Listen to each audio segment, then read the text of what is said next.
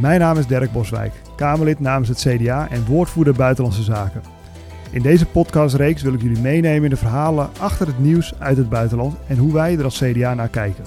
In deze reeks ga ik in gesprek met experts met allemaal hun blik op het buitenland. Goedemorgen, middag of avond, afhankelijk wanneer u luistert bij nieuw, een nieuwe aflevering van Buitenland met Boswijk. Ik heb opnieuw weer een hele bijzondere gast, namelijk Kees Matthijssen. Uh, welkom Kees. Uh, Dankjewel. We hebben afgesproken dat we mogen tutoyeren.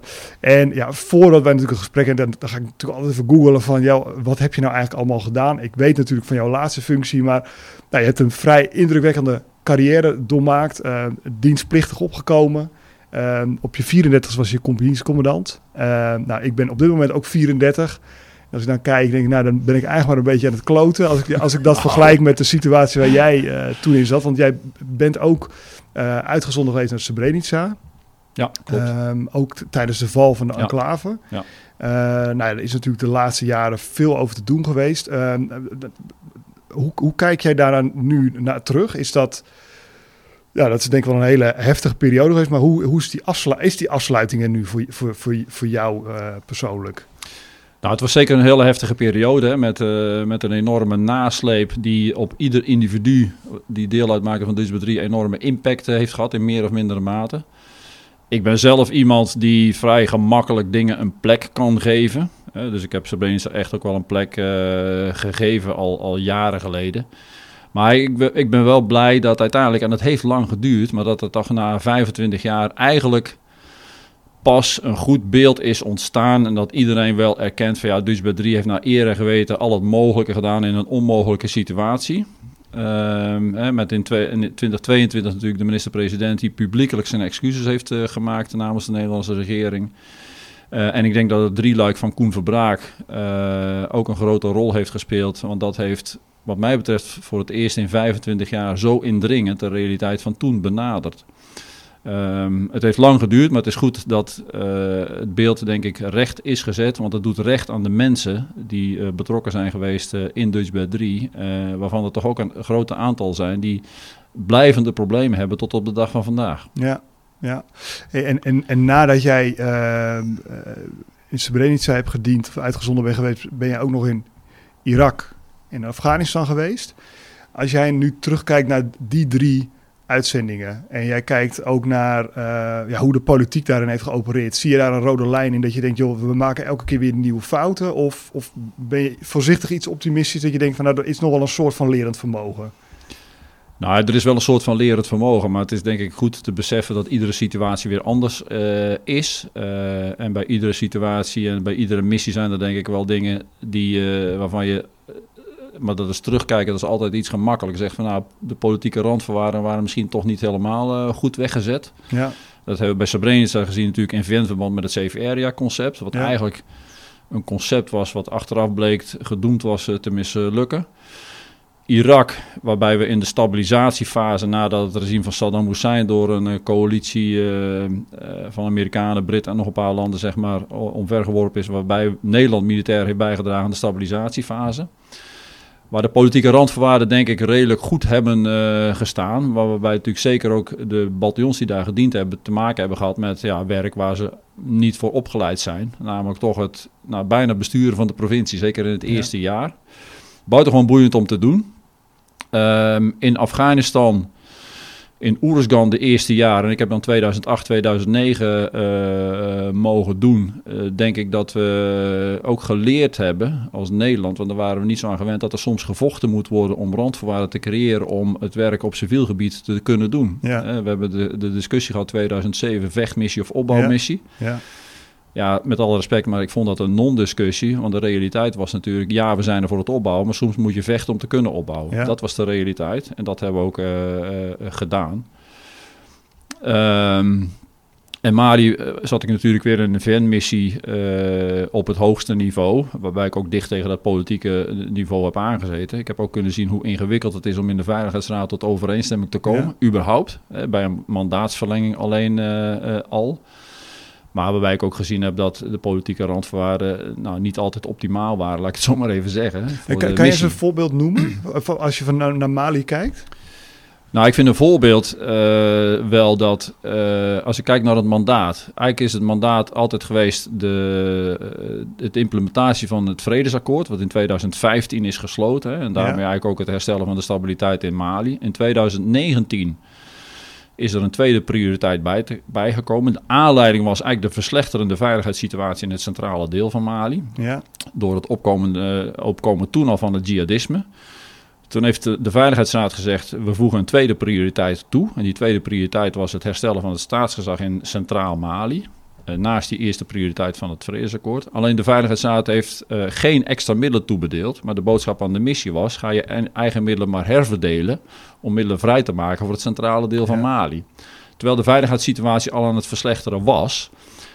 Ja, dat is eigenlijk geen faire klus dan om nee. de missie mee op te zadelen. Hey, en, en, middelen, gaat het dan over uh, financieel of is het ook manschappen, materieel? Hoe, hoe moet ik dat zien? Nee, het ging ook om, om manschappen in dit geval. Hè, ja. Want uh, de praktijk was dat er eenheden vrijgemaakt moesten worden om in Centraal Mali te kunnen gaan opereren. En dat vrijmaken, je moet je ook voorstellen dat er, net zoals wij dat in Nederland doen, dat er een maximum aantal troepen is. Ja binnen dat maximum aantal moest de missie dus gaan herverdelen. Dus dat betekent dat in andere gebieden bataljons bijvoorbeeld zijn kleiner gemaakt, hè, van 800 ja. naar 600. Nou, dan speel je 200 man vrij en zo her en der uh, wat verkleiningen, zodat je voldoende ruimte creëert ja om eenheden uh, te kunnen inzetten in Centraal Mali. Ja. En een hoofdkwartier uh, te kunnen creëren in Centraal Mali. Dus ja. Het ging echt om honderden functies, zeg maar, die vrijgemaakt moesten worden. Ja, ja want we zijn een beetje naadloos al van Irak, Afghanistan meteen naar Mali. Daar ben je natuurlijk uh, geweest van een jaar lang. Um, hoe, hoeveel mensen had jij dan uiteindelijk onder je? Nou, 13.500 militairen was de ja, militaire force. Wel vrij indrukwekkend inderdaad. En in, in een hele ingewikkelde context hoe kijk jij uh, nu terug op die, op die periode? Gewoon, wat is jouw gevoel? Wat heb je eraan overgehouden? Nou, wat ik eraan overgehouden heb, uh, laat ik eerst iets zeggen misschien over dat aantal. 13.500 is heel veel, hè? maar ik zei net iets over uh, de missie die missen, middelen moest herverdelen. schaarste aan middelen. Ja. In een enorm groot land. Hè? Want het ja. operatiegebied was net zo groot als Frankrijk ongeveer. Ja, dan, ja, dan is 10.000 weer niks. 13.000 zie je dan bijna niet meer terug. En natuurlijk concentreer je met de inzet op de bevolkte gebieden... Hè, om het stukje veiligheid te creëren... en de jihadistische groeperingen met je presentie af te schrikken... waarmee je de randvoorwaarden creëert hè, uh, voor de civiele inspanningen. Want je bent daar niet voor een militaire oplossing. Ik had uh, 60 nationaliteiten. Nou, niet al die nationaliteiten leverden ook eenheden. Er waren 25 landen die eenheden uh, leverden. Dus dat brengt een stukje extra uitdaging. Daar zit ook alweer een, een, een, een kracht in. Uh, maar Mali is enorm complex. Hè, dus hoe kijk je terug? ik had echt niet de illusie dat we het in een jaar wel even zouden gaan regelen, want dat is niet reëel. Hè, maar je, je, levert je bijdrage om de inspanningen van de missie verder te optimaliseren en ervoor te zorgen dat die militaire force zo effectief als mogelijk is. Ja. Binnen de schaarste aan middelen die er zijn. Dus Ja. met maximale presentie buiten de poort. Om uh, die bescherming te bieden aan uh, die burgerbevolking. De civiele inspanningen mogelijk te maken. En dat soort dingen meer. Ja, en, en, en, hoe kijk je daar nu eigenlijk? Uh, we hebben natuurlijk best wat ontwikkelingen gezien in de, in de Sahelregio. En niet alleen in Mali, maar ook in Mali hebben ze natuurlijk eigenlijk gezegd: we willen eigenlijk een beetje af van die westerse landen. En uh, we ruilen ze in voor nou, bijvoorbeeld Rusland, uh, de Wagner-groep.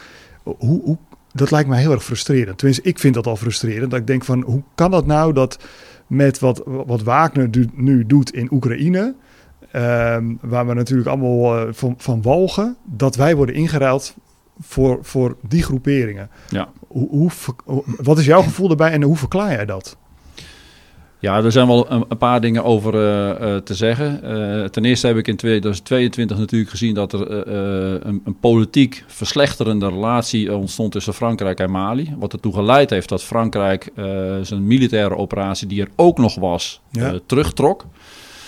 Dat heeft er weer toe geleid dat er dus minder internationale presentie was, waarmee ook in het gebied van uh, waar islamitische staat actief was, die beweging meer ruimte kreeg. Dus we hebben daar ook een verslechtering uh, gezien, helaas. Um, de verslechterende verhouding met Frankrijk, uh, die voormalig kolonisator is, heeft er toch ook wel een klein beetje toegeleid dat er meer met argusogen naar Europese landen wordt gekeken, naar westerse landen door de Malinezen. Um, ja, en als je dan kijkt naar de komst van Wagner, ik heb het al eens eerder gezegd, als militair kan ik begrijpen dat de Marinese behoefte hadden aan een capaciteit die ze zou helpen met training on the job van hun krijgsmacht. Ja. Het was een concept wat we in Afghanistan wel kenden, in Ja. NAVO-verband, waar ook Nederland een bijdrage aan geleverd heeft. In Mali was er zo'n concept niet. Eh, maar als je het hebt over een krijgsmacht in ontwikkeling en opbouw, eh, wat in Mali ook zo is, dan is dat wel capaciteit die helpt en waar je beter van wordt. De Europese Unie trainingsmissie die beperkte zich natuurlijk echt tot individuele training en training van eenheden, maar die ging niet mee voor adviezen en training on the job in operaties. En daar Ja. was behoefte aan. Dus de internationale gemeenschap heeft er nooit in voorzien. De behoefte was er. Nou, de Marinezen zijn in zee gegaan met Wagner. Dat is misschien eh, niet de verstandigste keuze geweest, ge- gelet op de erfenis die we kennen van Wagner elders in de wereld. Ja. Dat heeft natuurlijk politiek heel veel eh, dynamiek veroorzaakt. Wat er ook weer toe heeft geleid dat Europese landen kritischer zijn gaan kijken naar de bijdrage in Mali. En ook toe heeft geleid dat ik in 2022 eh, heb gezien dat de Europese landen die nog een bijdrage hadden met eenheden in de missie, eh, hun terugtrekking aan hebben gekondigd. Naar aanleiding omdat Wagner daar ook rondliep. Ja, niet alleen, er zijn meerdere redenen natuurlijk. Elk land heeft zijn eigen eh, afweging. Maar eh, de aanwezigheid van Wagner heeft zeker meegespeeld. Ja, ja. En is, zou je dan eigenlijk moeten zeggen van joh, ehm, kijk, misschien in eerste instantie hadden wij, hadden wij dat moeten zien. Tenminste, jij hebt dat gezien, maar wij als politiek hebben dat denk ik onvoldoende gezien. Van joh, er is een, een behoefte waar wij misschien in moeten gaan voorzien, namelijk het, het, het trainen van de, van de Marinese krijgsmacht. Ehm, maar goed, dat hebben we dan niet gedaan. Ehm, zouden we dan moeten zeggen van joh, dan moeten we maar toch gedogen dat, dat we op dit moment met z'n tweeën in een land zitten, terwijl dat misschien een, een, in ons eigen continent tegenover elkaar staan. Ja, wij dan niet als NAVO-landen direct, maar toch uiteindelijk wel indirect via Oekraïne. Dat je toch zegt, ja, dan moeten we pragmatischer zijn en dan maar eh, gedogen, want ja, helemaal weggaan. Nee, ik, heb, ik, ik, ik- denk eh, voor een groot deel ja. Ehm, ik heb in mijn tijd dat ik daar was geprobeerd heel goed te begrijpen waarom de Marinese regering doet eh, wat ze doen. Ehm, en de kern is eigenlijk dat ze gerespecteerd wilden worden voor hun soevereiniteit, eh, de keuzes die ze maken en hun vitale belangen. Ja. Nou, dan kan je zeggen dat wil iedere regering, dat is fair enough.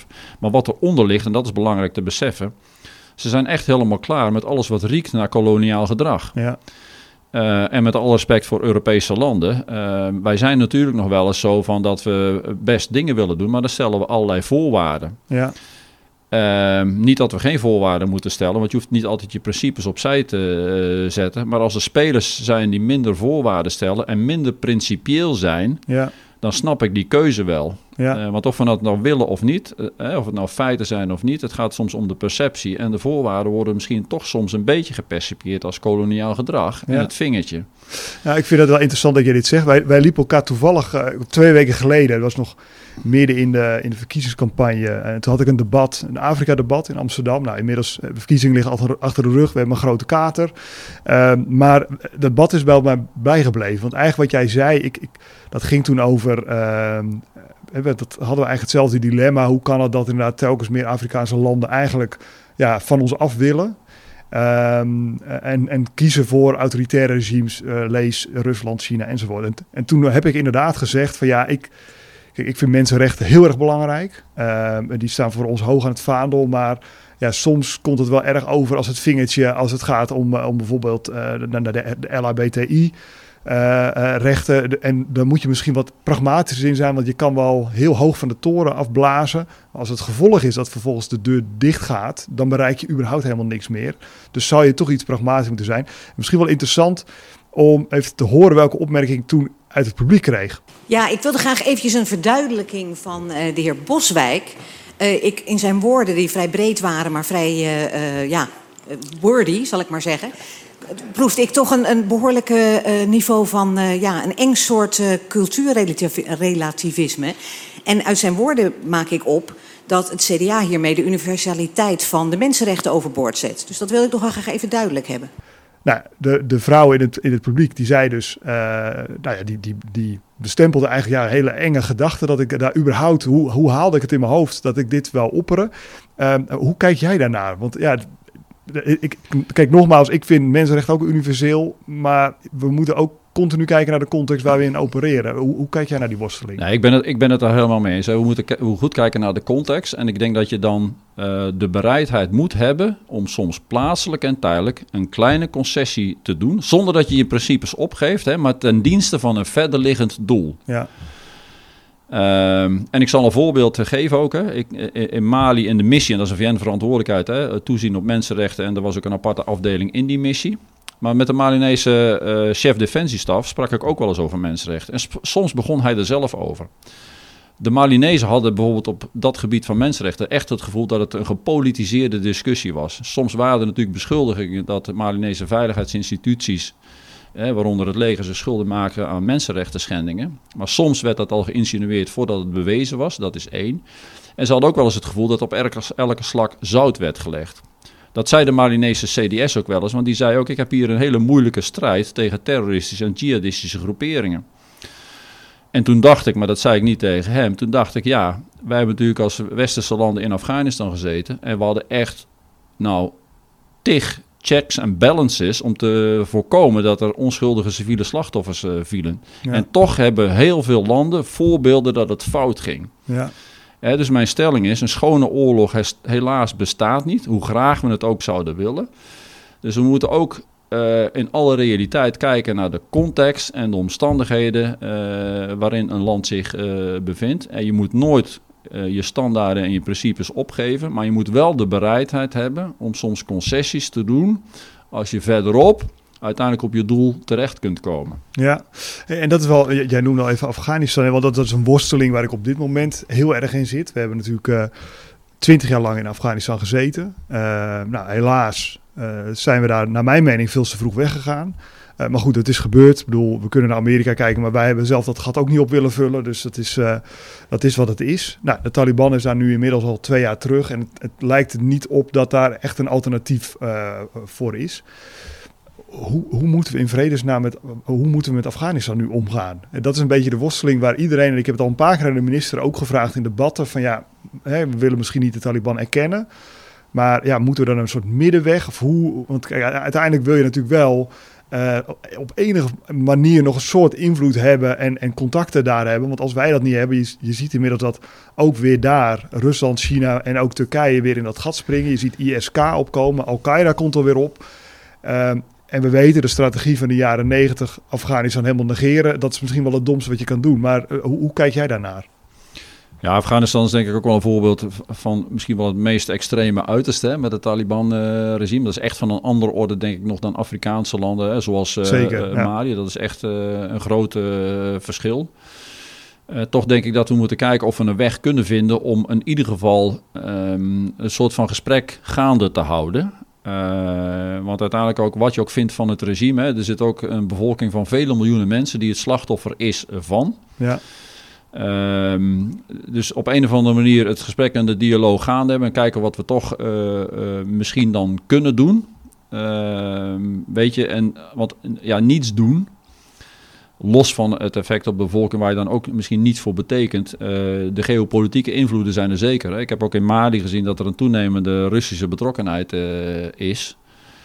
Uh, zeker nadat de oorlog in de Oekraïne is uitgebroken. en dat zien we natuurlijk op meer vlakken. En hoe meer wij onze vingers ervan afhouden, hoe meer ruimte we ook bieden. Want zo ja. is het ook nog een keer. Ja, en, en, zie jij nog dat wij die, die trend in, in de Sahelregio, dat we die kunnen keren? Want na Mali zijn natuurlijk meerdere landen geweest die...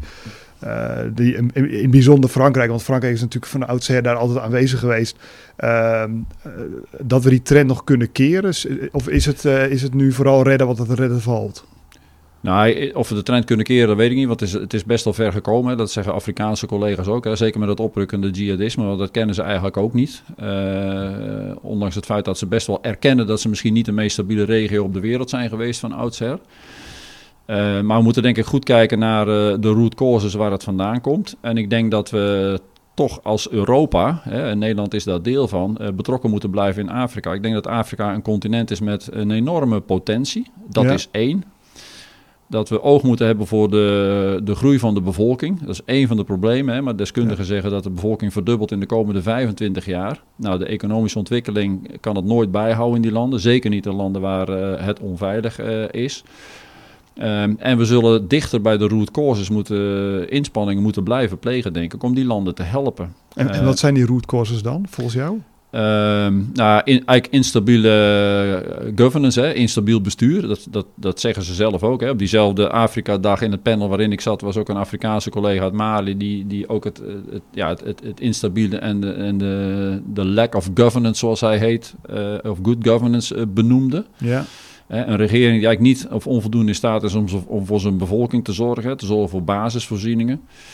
Uh, want als je dat hebt, een regering die uh, daarvoor kan zorgen en een regering die ook nog uh, een, een, een, inclusief is, hè, dus in ieder geval ehm, zorgt voor alle delen van de bevolking en niet etniciteiten uitsluit, ja.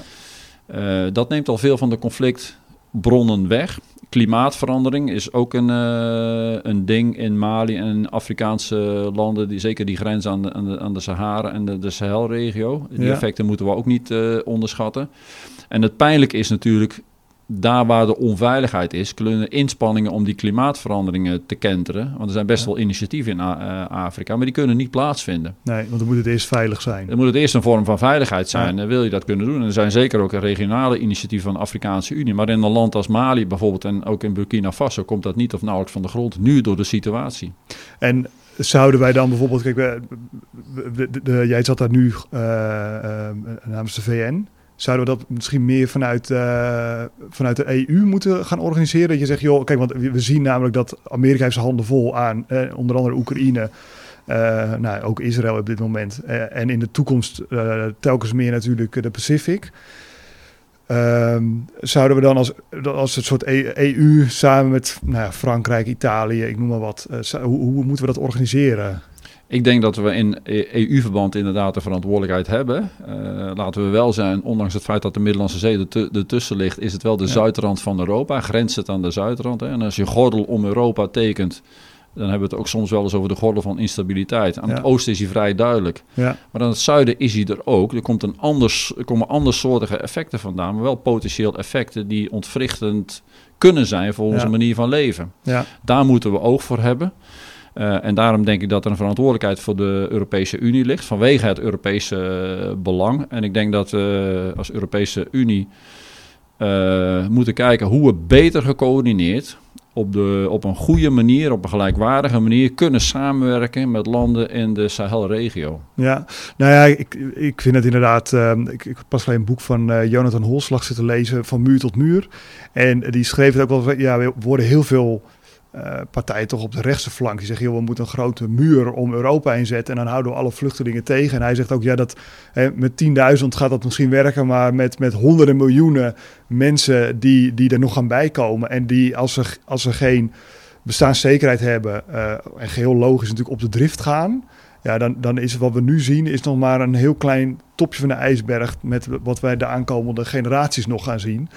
Uh, en hij pleit er ook echt voor de enige manier is zorgen dat die mensen niet op de drift gaan en dat ze ook, een, een, ja, ook daar een bestaan kunnen opbouwen.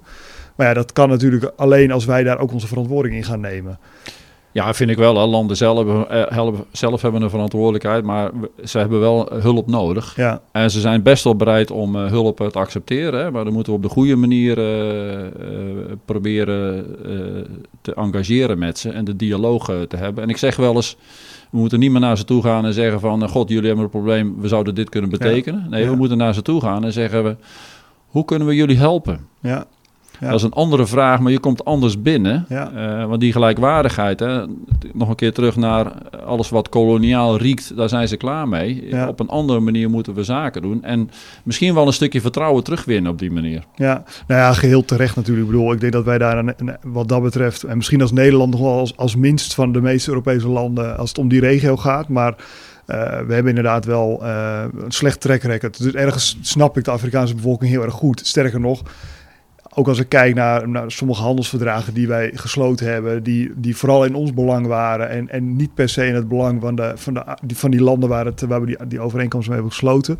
Ja, moet je ook veel meer gaan kijken van, joh, kunnen we dat ook meer gaan doen? Dat niet alleen wij alleen de producten, uh, of alleen de grondstoffen eruit halen, ja. maar misschien ook gewoon complete ja. producten, zodat ook nog een stukje werkgelegenheid daar Precies. terecht komt. Ja, dat is, uh, precies. Maar dat vraagt inderdaad wel een andere manier van werken en veel, in, veel meer integraliteit eigenlijk van, uh, van beleid. Kees, jij bent een paar maanden geleden met FLO gegaan. Je hebt ook, koninklijke onderscheiding gekregen. Ik denk ook gezien jouw carrière en je hele inzet geheel terecht. Wat doe je nu in vredesnaam? Ben je nou een beetje rond aan het rijden met een camper? Of, uh... nee. nee, ik wil met alle plezier uh, uh, mijn ervaringen ten dienste stellen van anderen. Ehm, ik heb bijvoorbeeld net een, een gastcollege gegeven aan de Universiteit van Leiden hier over mijn ervaringen in Mali, maar ook in Brede, zeg maar. ik heb een adviesfunctie bij de Principles for Peace Foundation, dat is internationaal. Ik zit in het bestuur van de Atlantische Commissie. Het zijn maar een paar voorbeelden. Ik doe nog wat bij opleidingen binnen de Nederlandse krijgsmacht. dus ik wil met alle plezier mijn ervaringen ten dienste stellen van anderen die daar wellicht iets aan hebben. Ja. Uh, en dat is leuk om dat uh, te doen. Dat doe ik echt uh, met alle plezier. En dat hou je, ook, houdt je ook nog een beetje bezig. En verder hou ik van tuinieren. En wil ik wat meer tijd voor gezin, kinderen en kleinkinderen. Ja. Dat hoort er ook bij. Ja, dat, nou, dat laatste kan ik me heel goed voorstellen. Omdat je natuurlijk veel... ja, in Mali heb je natuurlijk een jaar gezeten. Dus ja. dat is ook een hele periode geweest. Ja. met alle andere uitzendingen natuurlijk die jij hebt gedaan. Uh, ja, Kees, nogmaals ontzettend dank dat jij langs wilde komen over dit ontzettend belangrijke onderwerp. En ook iets inkleuring te geven over hoe moeten wij überhaupt met, met het, uh, het Afrikaanse continent omgaan.